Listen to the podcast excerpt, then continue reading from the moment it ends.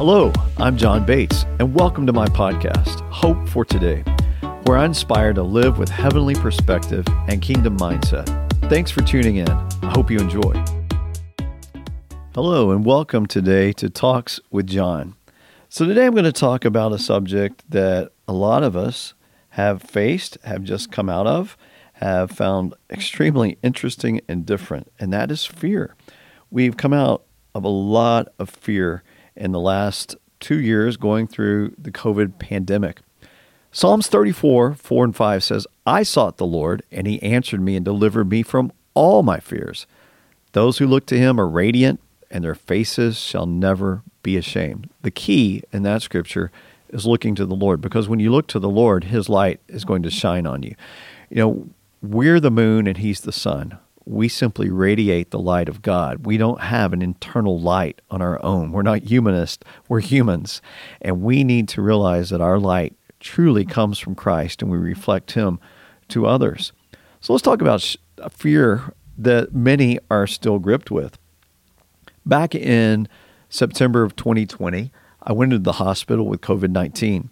I had uh, sequestered myself into a hotel for uh, 11 days earlier, thinking this won't be bad. I'll write a book, and I didn't write one word. It got worse and worse till uh, they carried me out in a stretcher.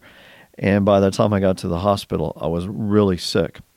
The third night I was in the hospital with COVID 19, my oxygen level crashed to 62. Uh, COVID pneumonia was taking a toll on my body and was happening pretty quick that afternoon, I told a Christian nurse who had prayed for me many times that I felt like something bad was going to happen that night, that I was going to take a turn for the worse. And he said, Well, why didn't you claim it that it wasn't? I just knew. I knew how my body felt, I knew what was happening, and um, my body was getting tired. I told her, I believe that you can believe with me in Christ for a miracle. And when I get bad tonight, keep me out of ICU because I don't want to be on a respirator. And she said, No, no, no, you don't. So around 2 a.m., I was on the phone, uh, FaceTime with my son and my wife. And I told them I wasn't feeling really well. Um, I was a little nervous. And uh, a whole group of nurses and doctors rushed in, said my oxygen had fallen to 62, started working on me, and then they started talking about taking me to ICU and putting me on a ventilator. And when they put you on a ventilator, they put you to sleep and you may not wake back up. Well, uh, I, I just told my family I got to go. Got off the phone. The nurse came in that I talked to, and I just made eye contact with her, like, you know what to do. So she said, you know what? I want to stay in here tonight with him. Let's keep him here. I'll monitor him personally. I'll just be right here. Let's not take him. And so they didn't take me. They left me there. And uh, I had an assurance then that things were going to be okay. They flipped me over on my stomach. I had trouble breathing. I was coughing. I don't sleep in my stomach anyway, but when you had uh, your lungs blocked up with pneumonia and can't breathe, and it was pretty grueling. I had a little talk. My little talk was with Satan. And I said, okay, devil, if you can take me, you better do it right now. Just do it right now. And if you take me, I'm going to heaven. If you can't take me, that's going to be bad for you because I'm going to tell this story, and then in God's timing, I'm going to heaven. Well, He didn't take me. I eventually fell asleep, and the next morning I began to improve. I made it through the night, was stabilized. Two people from the church I pastor had visions that night of a creative angel visiting me. One was a, a little girl about eight years old. As the sun streamed through my window the next morning, I knew I made it and everything was going to be fine and I was going to live and not die. But during that rough night, there was something that I needed medically that I realized the next morning. Wow, but I had that thing, it would have been better. So when the nurse came in, I said, In case I get bad again like I was, I don't think I will. Uh, do you have one of these? And I mentioned the thing. And she said, No, we don't have that. I said, well, Can you get it at another hospital? I think it would actually help me a lot. She said, um, I don't even know that that is such a thing. Well, I got quiet. After I got out of the hospital, I talked to a friend of mine who owns a medical company. That thing has now been patented, and hopefully this year it will be sold. So, you know, the devil has a plan and he can get us all snared up in fear. But again, the Word of God is so powerful that we look to Him and that radiates who He is. Those who look to Him are radiant and their faces shall never be ashamed. So I want to encourage you in your fear times and the times that you don't know what's going to happen, which is actually every minute of your day. You don't know what's coming next. You can plan, you can plan out 10 years from now. Rarely are we at the place we think we'll be in 10 years. Things shift, things move, things change. The life you have planned shifts a bit, just maybe a fraction, but it will take you in a different trajectory and a different place, hopefully to the place God has for you. But in those times, it can instill fear. I didn't plan on being in the hospital. I didn't plan on being near death. But that little thing that I didn't plan has set me up for success. Look at me now. I'm telling the story. It was a few months later in uh, May of 2021. Took the staff of our church down to Costa Rica just to have some refreshing. They did such a great time during the pandemic, keeping our church connected through social media and phone calls and, and just loving on them.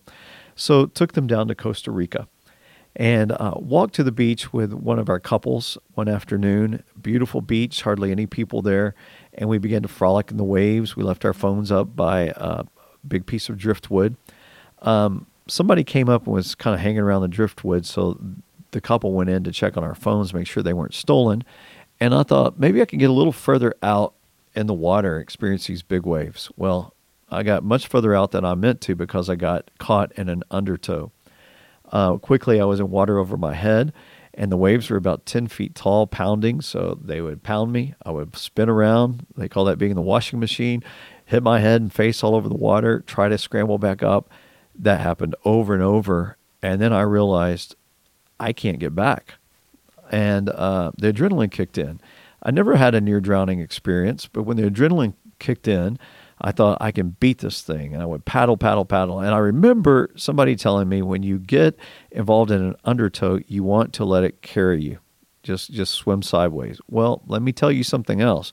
When you're panicked and you can't breathe and you're not getting up between every wave, you forget a lot of stuff. So here I am. When I did get my head above water, I'm waving frantically at our staff members and they're waving back. I'm like, I'm screaming. They can't hear that. The, the waves are so loud.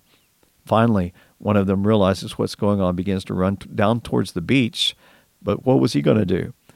And then there was a surfer. A surfer saw me in distress and came out to me. And he had to fight to get to where I was. And uh, I tried to put my hands around the board, but I had no more strength because my adrenaline had left and there was this weird sense of I'm going to drown that had already kicked in.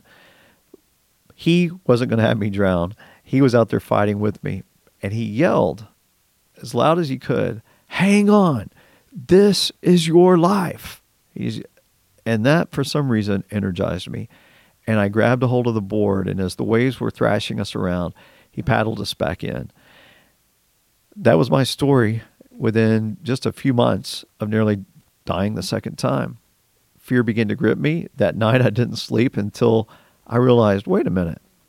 In the last few months, twice my life was nearly gone, but it's not. I'm still here on this planet. God has a plan to me or for me, and I just looked to Him. I got out of bed. It was still dark and went to the patio and thanked God. Thanked God for saving and sparing my life. Thanked Him for being there for me and looking to Him. Again, those who look to Him are radiant their faces shall never be ashamed. The first part of the verse I sought the Lord. He answered me and delivered me from all my fears. I'm not sure what fear you're facing today. Maybe you face have faced death. Maybe you lost someone close to you. Maybe you're facing a career change, a job change, your marriage is in jeopardy. Maybe something's wrong with your children and, and you need God's help. I would say seek his face. Look to him let his light shine upon you, and you won't be ashamed. Now, let me tell you this it may not change your situation all of a sudden, but you won't be ashamed. The devil wants you to be in fear, and then he wants to shame you. You know, it used to be popular that parents would tell their kids, shame on you. When I hear somebody say that now, I try to correct them, like, don't do that. Let's just use discipline. Away from the children, I say it, of course, but don't shame anybody. God doesn't have shame for us. He loves you. He loves me. He doesn't want us in fear. He wants us to look to his face. So today, Think about it. Look to his face, drop the shame, drop the fear. Thanks for being with me today. Thanks for listening to Hope for Today with John Bates. Let us know your thoughts by leaving a review. You can subscribe and share these episodes wherever you listen. You can connect with John through Facebook, Instagram, and at johnbatesministries.com. Have a blessed day.